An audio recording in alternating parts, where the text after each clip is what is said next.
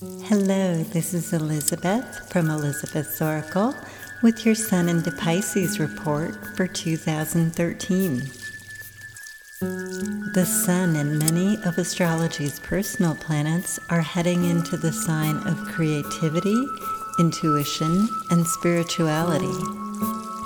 In the mutable water sign of Pisces, they'll be connecting us with the vast esoteric energies of Neptune.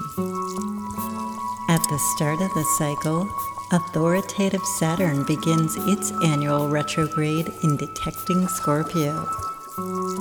Mercury also heads backwards until March 17th.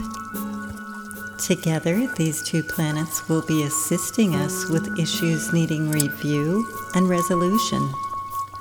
For more information about the current astrology cycle, or for a personal reading, visit elizabethsoracle.co.